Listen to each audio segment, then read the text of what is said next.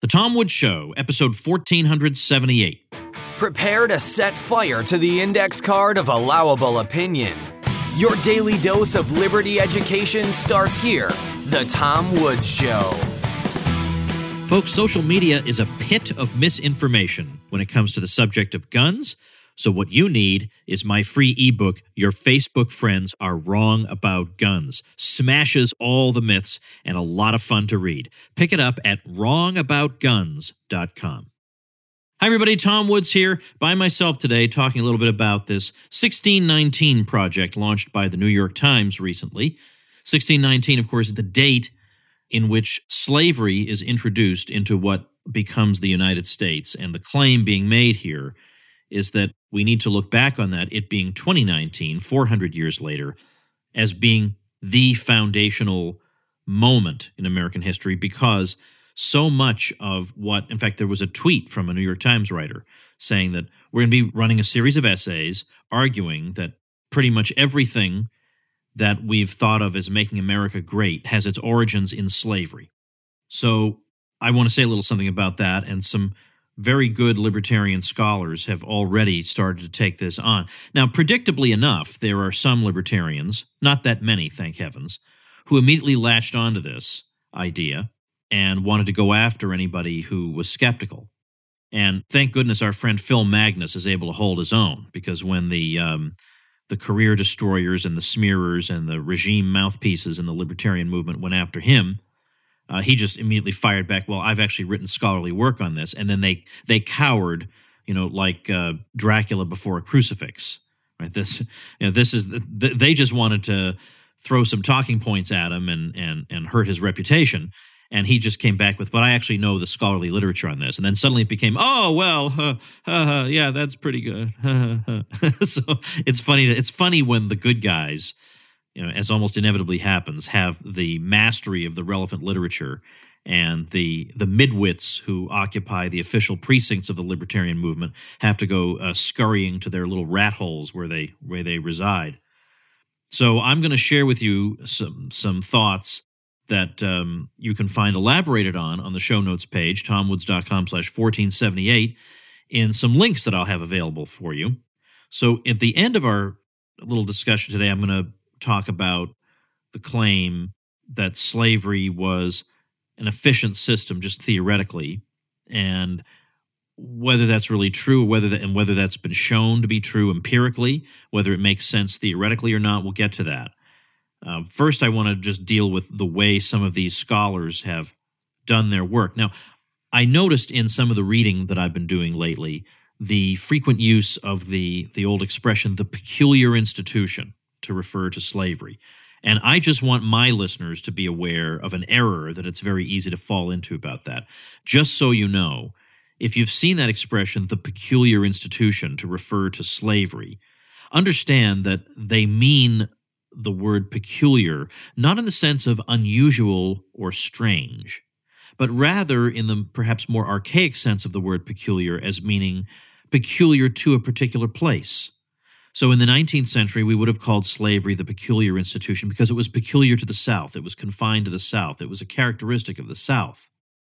So in the 17th and 18th centuries, we would not have called slavery the peculiar institution because at that time it was much more widespread throughout all the, throughout the colonies or throughout the states.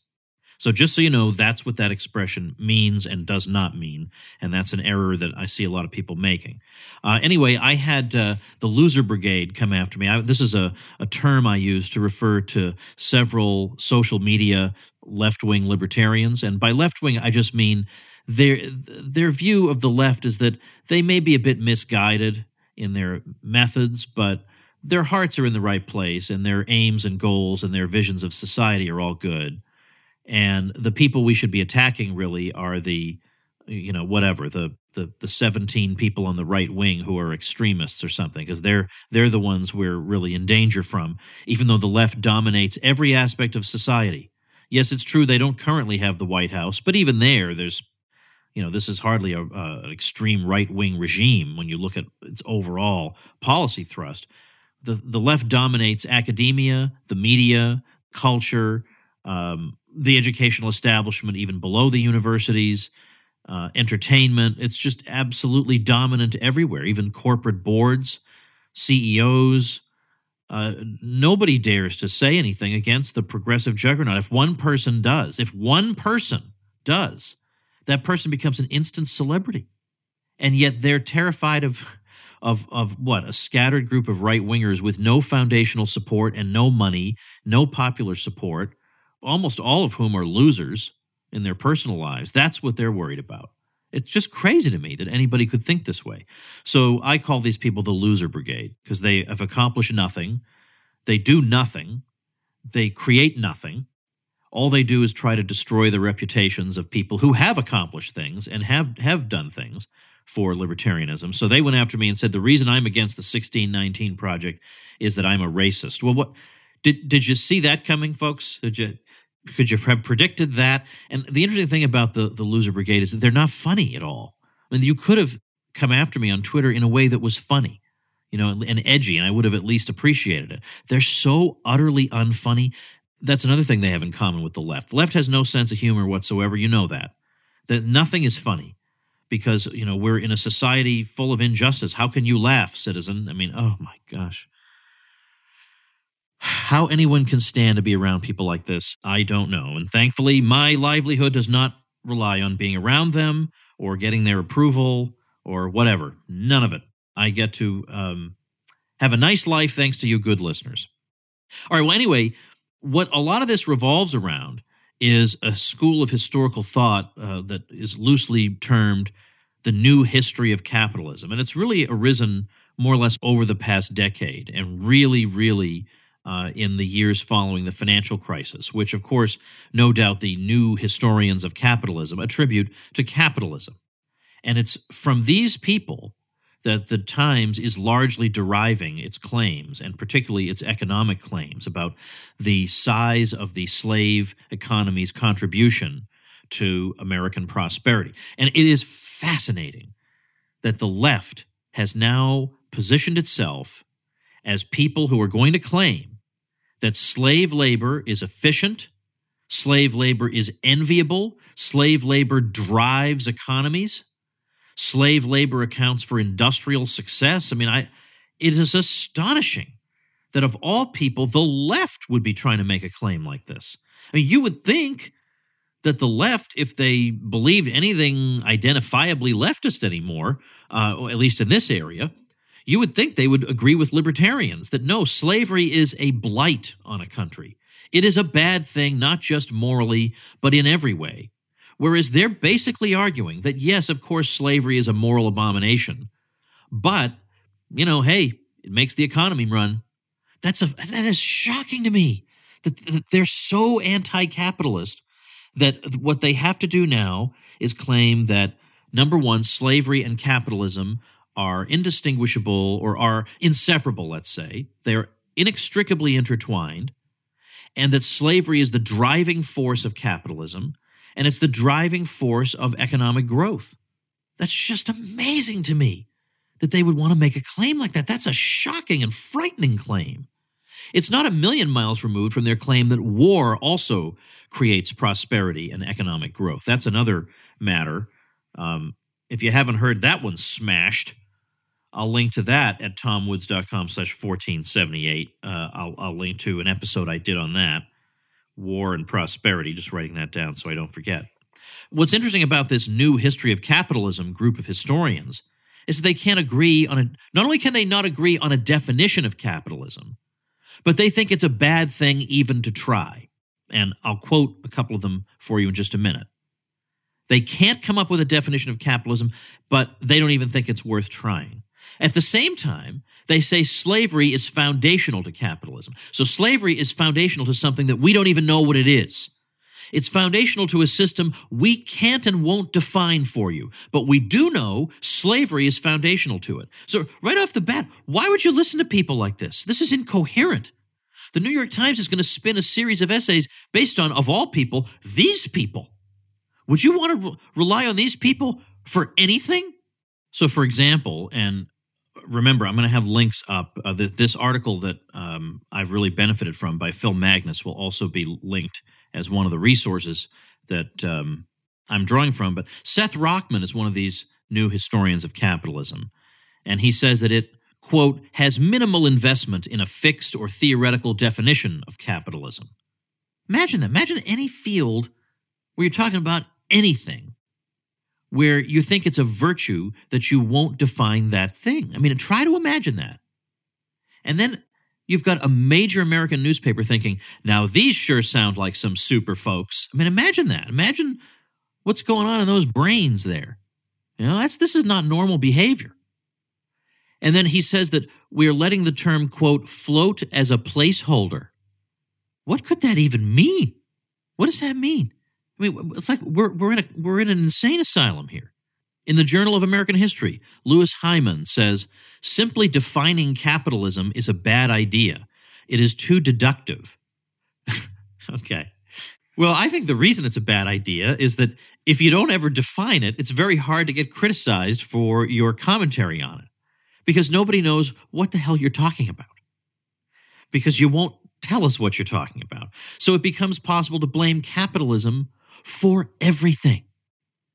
And then we can come along and say, well, on what grounds could you possibly say such and such is capitalism?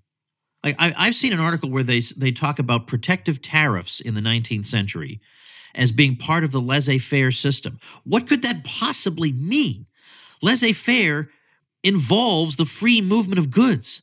Protective tariffs inhibit the free movement of goods. How could you be so blinded by hate as to think those are the same thing or one is part of the other? But again, we'll, and we'll see in the case of this Rockman fellow, he is all in favor of uh, what he calls the disavowal of theoretical definitions of capitalism. But then, in that very same sentence, he says that the new historians of capitalism have shown, quote, slavery as integral rather than oppositional to capitalism. So he can't tell us anything about what capitalism is, refuses to, but yet he is absolutely confident that slavery is integral to it. Now, one of the key claims of the new history of capitalism is the driving force of slavery as an engine of economic growth. And th- to this day, we have people even today arguing this about China that uh, we should fear China because we all know that they use slave labor. And the implication being that everybody knows slave labor is really where innovation comes from. You know, we all know you can't possibly compete with slave labor. I mean, that's what conservatives, a lot of them are saying about China. They have slave labor, and how am we going to compete with slave labor? Yeah, how could you ever compete with slave labor? That's your question? So we'll get to that at the end. Here's a little preview. Imagine we enslaved everybody tomorrow. Okay? We enslave everybody in the US except, I don't know, we'll have like 10 people who are not enslaved and they'll tell everybody else what to do. But everybody's enslaved. Are you saying we become richer? You think that's a richer society when everybody's enslaved? And just try and think that through. Does that become richer? Do we become the, the envy of the world in our economic progress? Okay, try and think of why that might not be the case. See what I mean? Just a simple thought experiment like that is all you need to do for this. But what Magness points out is especially funny about all this is that apologists for slavery in the 19th century made pretty much the same arguments that these left wing new historians of slavery are making. They made the same argument. They sound like they're these new historians of slavery couldn't have happened to a more deserving bunch. They've accidentally repeated propaganda from the slave owning class of the 19th century. You know, they've accidentally, you know, fallen ass backwards into that. So here's what um, here's what we read in a tract from 1856, and with the exceptions of the the tone, let's say, and maybe some of the terminology, this could have been written by a present day left wing historian, a so called new historian of capitalism. Slavery is not an isolated system, but is so mingled with the business of the world that it derives facilities from the most innocent transactions. Capital and labor in Europe and America are largely employed in the manufacture of cotton. These goods, to a great extent, may be seen freighting every vessel from Christian nations that traverses the seas of the globe, and filling the warehouses and shelves of the merchants over two thirds of the world. By the industry, skill, and enterprise employed in the manufacture of cotton, mankind are better clothed, their comfort better promoted, general industry more highly stimulated, commerce more widely extended, and civilization more rapidly advanced than in any preceding age. And that's the, the type of argument that the new historians of capitalism try to make. They'll point to some numbers and they'll say, look at how slavery was driving things. But as I say, in just a few moments, we'll look again at that and we'll see there's a sleight of hand involved. Now, from a methodological point of view, the new historians of, of capitalism, when it comes to slavery, are just a disaster. Uh, and it's just embarrassing to be defending them even implicitly. And of, course, and of course, the loser brigade that came after me, they don't know anything about this. They never heard of any of these people. And they have no idea that these people have been savagely just taken apart within, well, by economists and sometimes even within their own profession. One of the key figures in this subfield is Edward Baptist. And the problem with him is his the thesis of his whole argument has been destroyed because what he was trying to do was calculate the percentage of the antebellum US uh, GDP that derived from slavery. But because he tried to do so without even an elementary knowledge of national income accounting, he wound up double and basically triple counting and coming up with a wildly absurd figure that then other scholars wound up building on to the point where if you follow them to their logical conclusion as uh, as one scholar who actually understands the matter pointed out, you'd wind up with the preposterous view that more than 100% of American production is attributable to slavery. These are the people that are being relied upon for this 1619 project. Now, that's not to say, by the way, that's not to say that slavery isn't an important subject. Okay, I absolutely guarantee I have read more about slavery than anybody criticizing me. Absolute guarantee, without a doubt. I know all the different schools of thought. I've read them all. Okay, read them all years ago. Have have all of them on my shelf. I know all about it. And yes, of course, we should know about it. That's different from saying everything you love about America is attributable to slavery. That's not how normal people speak. And it's a bizarre thing to say, and it's totally unsupportable. And it's it's a it's a crazed obsession of some kind. Like it's a it's almost like a kind of mental illness. That's what we're talking about. We're not not to say that you can't talk about slavery. Who who's being prevented in the United States? That's all we talk about. I mean, the idea that suddenly we're going to have a conversation about slavery, slavery dominates discussions in history courses around the U.S. Absolutely dominant. When I took the Old South at Columbia University, just I sat in and audited it uh, with uh, Barbara Fields. The entire course was slavery. So apparently there was nothing else going on in the South. Nothing at all. It was all slavery, the entire course. This is absolutely typical. It's also worth noting that the greatest propagandists of slavery in the 19th century understood full well that it was the classical liberal laissez faire people who were their enemies, that this was obvious to them. The idea that they would think that capitalism and slavery work hand in hand is absurd.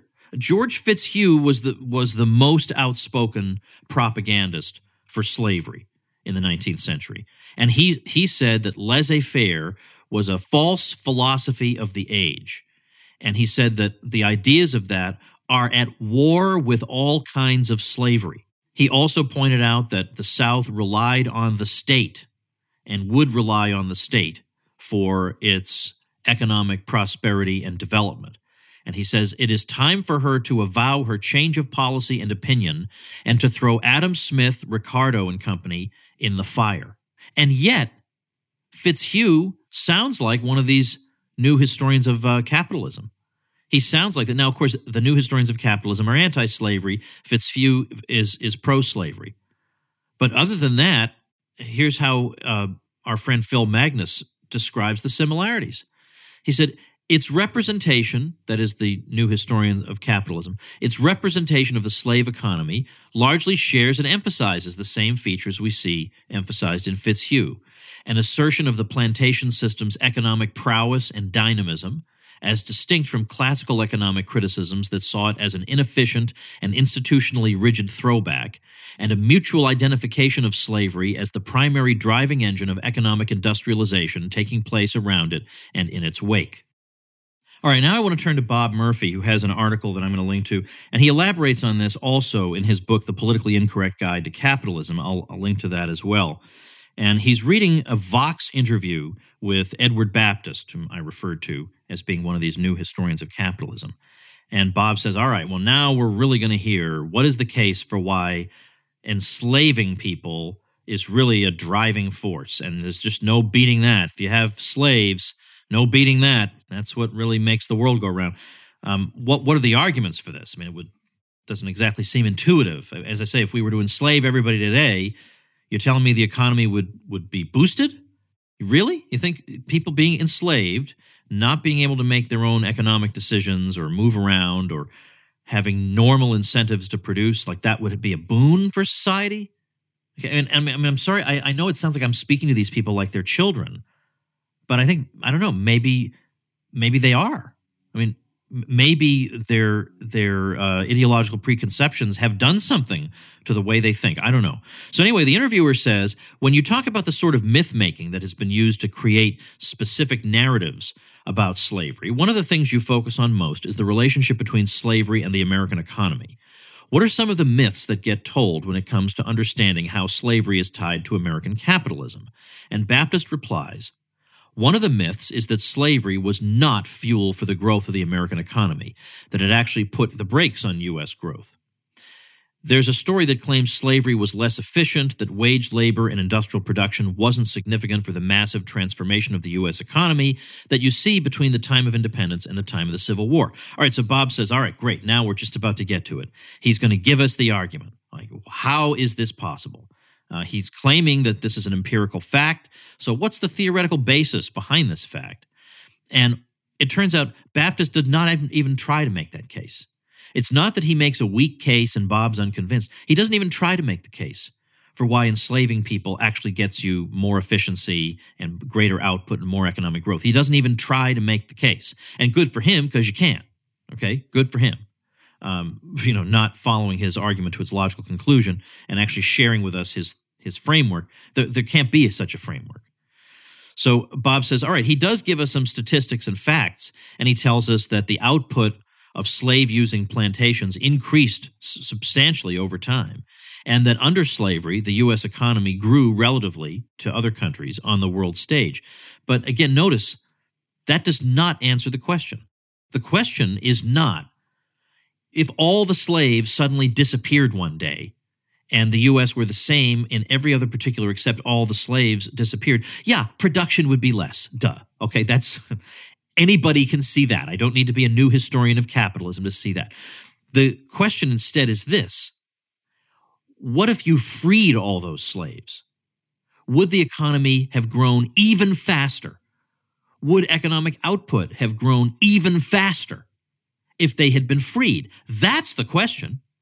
And of course, that one, he doesn't even, it's like he doesn't even know that that's the point. He's so uh, uh, loath to bring it up, it doesn't even get mentioned. And in Bob's politically incorrect guide to capitalism, he makes the fundamental point, which is that free people have an incentive to produce as much as they can. Does a slave? A slave has an incentive to do the bare minimum necessary to avoid the most severe punishment. So you think that's going to have a tiny effect on economic output? Not to mention being able to be in charge of your own destiny and acquire human capital and integrate yourself into the division of labor where you best fit and where your talents are most suited so that you can produce as much as possible for your fellow man. None of that's present under slavery. Ludwig von Mises says this The price paid for the purchase of a slave is determined by the net yield expected from his employment, just as the price paid for a cow is determined by the net yield expected from its utilization. The owner of a slave does not pocket a specific revenue. For him, there is no exploitation, in quotation marks, boon derived from the fact that the slave's work is not remunerated. The point there is that this has already been factored into the price. So there is no exploitation boon that comes from the fact that the slave is not free. That's all the, the, the, the present value of the net flows of the labor services of that slave have already been factored into the price of the slave. Then he goes on to say if one treats men like cattle, one cannot squeeze out of them more than cattle like performances. But it then becomes significant that man is physically weaker than oxen and horses, and that feeding and guarding a slave is, in proportion to the performance to be reaped, more expensive than feeding and guarding cattle. If one asks from an unfree laborer human performances, one must provide him with specifically human inducements. And Mises goes on to point out, as Bob says, that competitive free labor is always going to produce better products than slave labor. A market economy will always outperform a slave economy. And a slave economy cannot compete in a market that values quality goods. We might also wonder why the free North was able to defeat the slave South. Shouldn't the slave South have? And they say, well, the South didn't have industry. Okay, well, but isn't that the point? Why didn't slave labor uh, bring that about? Like, isn't slave labor what makes the world go round and drive economic growth and make the U.S. into a powerhouse? Then how come it didn't lead to industry in the South? You know, duh. Like, why did that not happen? Or how about Brazil? There's no country in the Western Hemisphere that consumed so many millions of slaves as Brazil. Brazil was the last country to abolish slavery in this hemisphere, all the way in 1888. Was it the economic powerhouse? No, of course not. It was still economically underdeveloped. After you got rid of slavery, within two generations, you had greater results in terms of economic progress than you'd had during the entire period of slavery. The modern industrial age began in Western Europe in those countries that had abolished slavery first.